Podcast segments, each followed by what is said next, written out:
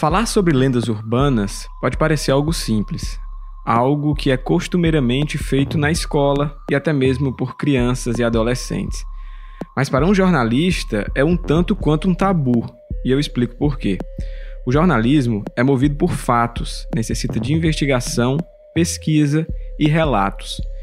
E como o nome mesmo sugere, lendas são narrativas que surgem do imaginário popular, sem qualquer compromisso com os fatos.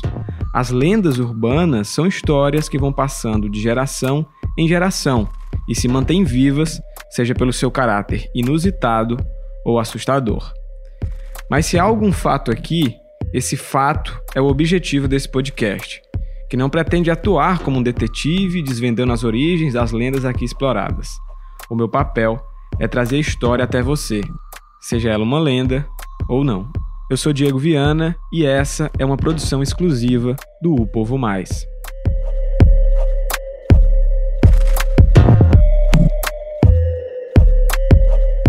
Quando a proposta dessa temporada chegou até a mim, eu confesso que a primeira impressão foi de estranhamento. A história em si soa tão bizarra que é quase impossível acreditar que em 1985 um maníaco estava solto, cortando bundas pela capital cearense. Antônio Rodrigues, você conhece a história do corta-bunda? Tem algum relato sobre? Esse que você está ouvindo é o Neto Ribeiro. Ele é jornalista do o Povo e morador do bairro José Walter. O Neto me ajudou na produção desse episódio, colhendo relatos de moradores sobre a lenda em torno do bairro. O homem cruel aí tá fazendo essas trepulias todinho. Tá certo? Mas eu, eu, realmente eu nunca presenciei, não. A bula cortada no rio. É, não. não. Eu... Mas na, na, na, tua casa lá tinha temor do pessoal ficar, ter contato? Ficava com medo. Somente medo. Foi terror, foi terror no José Valdo todo. Todo mundo se resguardava, é, escorava bem a casa, a, as portas com panela, com tudo que desse, desse, fizesse barulho. Eu vi falar, eu fiquei com muito medo. Era muita gente muita mulher que eu tinha aqui dentro de casa, né? Muita mocinha. Eu fiquei assombrada mesmo. Tirei os colchões da, das camas, botei no chão, na sala e dormimos tudo ali. Quando foi de manhã que eu me levantei, tinha um cartaz bem grande na porta da cozinha. A próxima vai ser aqui. Aí foi que eu me apavorei. O bairro José Walter fica situado na zona sul de Fortaleza. As suas origens remetem aos anos 70, quando um grande conjunto habitacional foi inaugurado, tornando-se a pedra fundamental do lugar. Atualmente, o bairro já conta com mais de 34 mil moradores, segundo o censo do IBGE de 2010. Além de ser o palco da lenda do corta-bundas, o local também é bastante conhecido por uma piada envolvendo seus moradores. Na crença popular, o Zé Walter, como é popularmente conhecido, ganhou a fama pejorativa de ser o bairro dos cornos, como essa história começou, eu não faço a mínima ideia. Mas a do maluco que retalhava bundas no local, essa eu sei bem.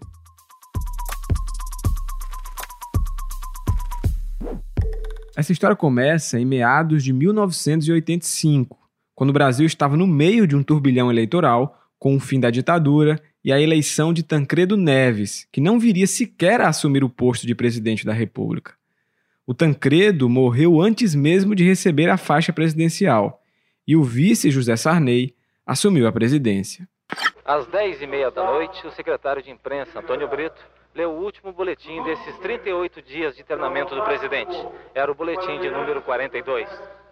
Lamento informar que o excelentíssimo senhor presidente da República, Tancredo de Almeida Neves, faleceu esta noite no Instituto do Coração às 10 horas e 23 minutos. Essa série de acontecimentos mexeu com o emocional do brasileiro. Foi quase como se o país tivesse sido sacudido de cabeça para baixo. Mas de cabeça para baixo mesmo estaria o até então pequeno José Walter, aterrorizado com os primeiros relatos sobre o corta-bundas. O tarado do José Walter ataca mais uma vez, desafiando todo o aparato policial montado para sua captura o bandido invadiu ao meio-dia a casa da enfermeira Odília Alves da Silva e tentou golpeá-la com o estilete. Contudo, foi surpreendido pela forte reação da mulher que se apoderou de uma cadeira e o enfrentou. Foram momentos de desespero para os menores Paulo Henrique e Luciano, que gritavam enquanto sua mãe lutava com o maníaco.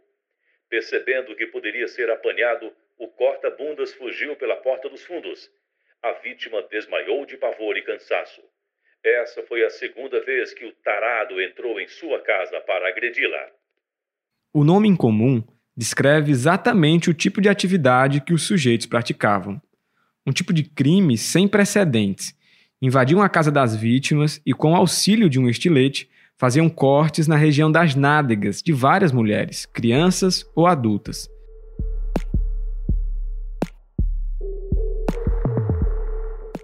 No último trecho, você pode ter percebido que eu utilizei alguns termos no plural. Isso porque a lenda dá conta de uma possível existência de mais de um corta-bundas, o que torna esse caso ainda mais bizarro. Mesmo com a existência do maníaco comprovada, é muito difícil saber exatamente quando e quem foi a primeira vítima. Segundo informações colhidas e presentes no arquivo histórico do jornal o Povo, mais de 70 mulheres foram atacadas em um intervalo de dois anos, o que pode reforçar a tese de mais de um criminoso agindo. O maníaco do conjunto José Walter ataca novamente.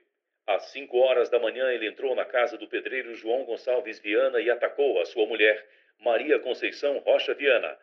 A mulher foi atacada na região das nádegas a golpes de estilete. Conforme os casos iam surgindo, a população no bairro se organizava como podia. Homens saíam às ruas durante a noite com facões e paus, realizando vigílias em busca do criminoso. Os ataques aconteciam da seguinte forma: o maníaco invadia residências, geralmente no período da noite, e se encaminhava para os quartos. Lá, ao encontrar suas vítimas, sempre do sexo feminino, as golpeavam na região das nádegas, realizando cortes que poderiam chegar até a 50 centímetros. Em todos os ataques registrados, não há informações sobre mortes. Segundo o relato das vítimas, o agressor as atacava enquanto dormiam. O ataque era rápido e sem mais ações. Em alguns casos, as vítimas não conseguiam nem mesmo ver o criminoso. Muitos relatos puderam ser resgatados através do arquivo histórico do jornal o Povo. Com a ajuda dos pesquisadores Miguel Pontes e Roberto Araújo, eu tive acesso a uma série de matérias e depoimentos das vítimas. Um dos ataques que mais me chamou a atenção ocorreu no dia 11 de setembro de 1986. E aqui eu peço que você guarde bem essa data. Lá na frente eu volto a falar sobre ela. Acompanhe um trecho de um dos relatos. O tarado voltou a atacar ontem de madrugada no conjunto prefeito José Walter, 14 dias após ter ali reaparecido para pânico dos moradores. Por volta das três horas, ele entrou em uma residência localizada na Avenida G, onde retalhou a golpes de estiletes as nádegas da estudante Maria do Socorro Carlos, de 15 anos de idade. A vítima está hospitalizada no Instituto José Frota, unidade de Messejana, onde recebeu mais de 300 pontos internos e externos nas partes atingidas. Maria do Socorro entrou às 3 horas e 30 minutos na sala de cirurgia e saiu às 6 e 30 a operação durou exatamente três horas e foi realizada pelo cirurgião Esmaragdo Neiva. A imprensa, na época, divulgava todos os detalhes dos ataques, incluindo o endereço das vítimas, seus nomes e o tipo de agressão sofrida. Lendo esses arquivos 36 anos depois, eu confesso que o sentimento é de choque, porque é aqui que o fio entre lenda urbana e realidade se rompe. E não fui só eu que conseguiu constatar isso. Mas eu lembro da sensação de estar tá vendo os jornais e ver que tinha várias matérias de fato sobre o caso, né? Sobre muito, tipo, bem sensacionalista mesmo, assim, de ah, eu maníaco ataca novamente e tal. Eu fiquei, não, alguma coisa então aconteceu de fato aqui que, que, que tem, dá pano para manga. Já dá para escrever um quadrinho sobre qualquer coisa que seja que tiver acontecido, né? E aí, e aí eu fui aprofundando isso com os relatos das pessoas e tal, comparando ali com, com, com o que eu fui achando nos jornais e tentando. Esse que você acabou de ouvir é o Thales Rodrigues. Ele é jornalista e designer. O Thales foi um dos pesquisadores que explorou essa história a fundo ele morou no bairro por muito tempo e lá conseguiu importantes relatos sobre o caso. Eu falei com duas vítimas. É... Na verdade, assim, É, o próprio jornal, é engraçado isso, tinha os endereços das vítimas, tipo, no meio da matéria, tipo, é, tinha o nome da pessoa, tipo, fulano de tal, na rua X, número tal, foi atacada essa madrugada pelo corta-bundas. Eu fiquei, nossa, que ótimo, né? Mas que bom para mim, né? Porque aí eu já vou lá na casa da pessoa. É... Mas péssimo para ela. Porque pessoas como eu podem ficar indo na casa dela. E, aí eu achava que ia ser, assim, extremamente é, é, é, constrangedor chegar na casa da pessoa que passou por uma situação de abuso e chegar e, e falar com ela sobre isso, né? De acordo com os jornais da época, foram dois anos de ataques e buscas. Nesse intervalo de tempo, o medo dos moradores do bairro crescia e os hábitos locais foram mudando.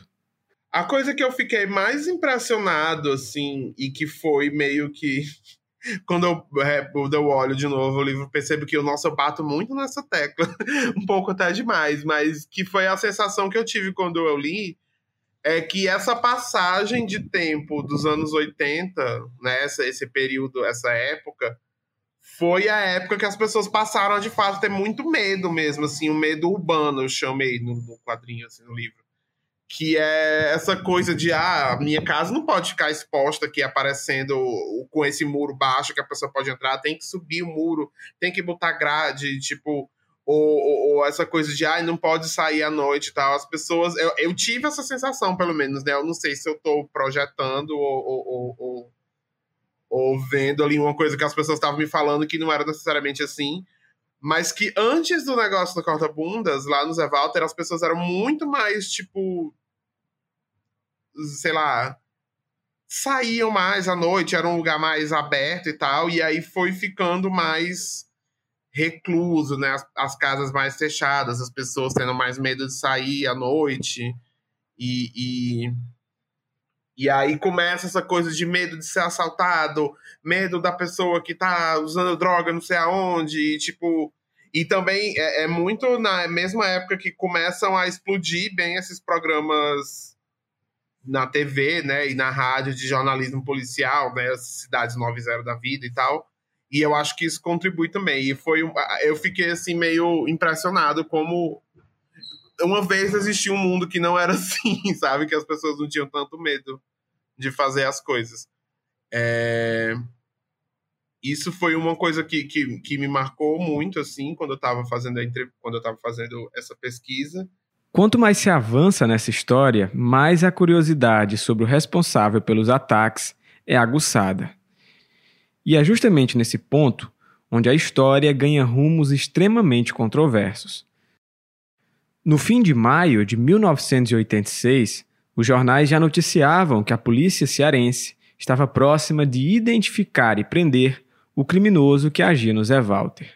Se tudo o que estivermos investigando der certo, no máximo em 48 horas, o caso estará elucidado e o bandido preso, afirmou ontem o delegado do 12º DP, José Jurandir Mota Batista, que está à frente das diligências visando a captura do tarado. O secretário de Segurança Pública do Estado na época, José Feliciano de Carvalho, havia montado uma estratégia que consistia na ação conjunta entre delegados e policiais para capturar o corta-bundas. A partir de então, três delegacias próximas ao bairro concentraram seus esforços nessa operação, que acabou resultando em nove prisões.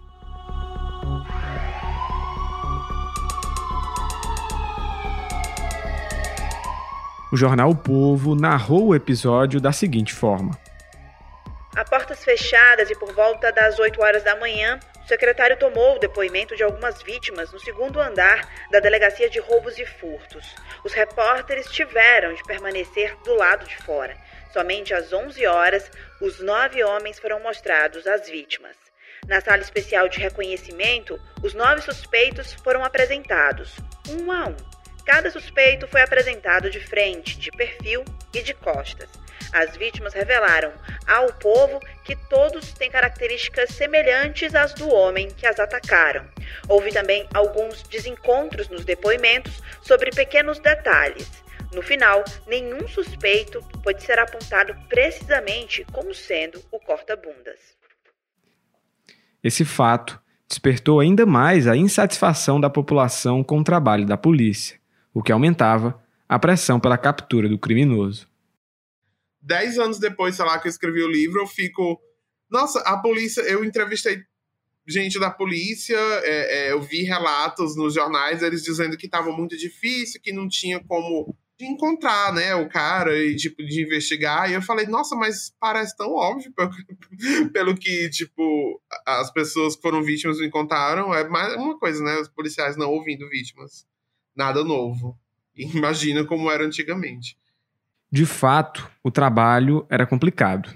E a pressão exercida pelos noticiários exigia respostas rápidas das forças de segurança. Para terminar de completar, o criminoso havia invadido mais uma residência, na madrugada anterior à prisão dos nove acusados. Aquelas prisões que no final não resultaram em nada deveriam servir quase como uma resposta à invasão da casa do técnico de eletrificação, Agenor Tavares. Agenor teve sua casa invadida durante a madrugada quando corta-bundas buscava as três garotas e a mãe que moravam no local. O morador agiu rápido e conseguiu impedir os ataques, chegando a perseguir o maníaco por alguns quarteirões. Ações como essa estavam cada vez mais comuns no bairro naquele ano de 1986.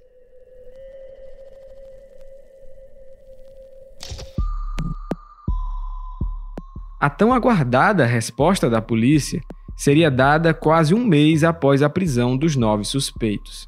Em junho de 1986, as forças de segurança chegaram a um nome: Luiz Donald de Uchoa Félix. Nascido no próprio bairro, MacDonald, como era conhecido, havia sido apontado como o principal suspeito de ser o maníaco corta-bundas, responsável por uma série de ataques a mulheres na região.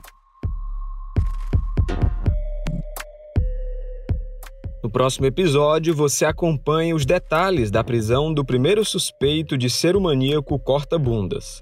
O podcast Qual é a Lenda tem novos episódios toda segunda-feira aqui no O Povo Mais. Esse primeiro episódio contou com a participação de Neto Ribeiro nas entrevistas e reportagens, Raquel Gomes e Faria Júnior nas locuções, Nicole Vieira na edição e produção e eu, Diego Viana, no roteiro e narração. A coordenação de audiovisual do O Povo Mais é de Cíntia Medeiros e Chico Marinho. Para dúvidas, sugestões e comentários sobre este episódio, envie sua mensagem para o e-mail podcast@opovodigital.com. O podcast Qual é a Lenda é uma produção exclusiva do O Povo Mais.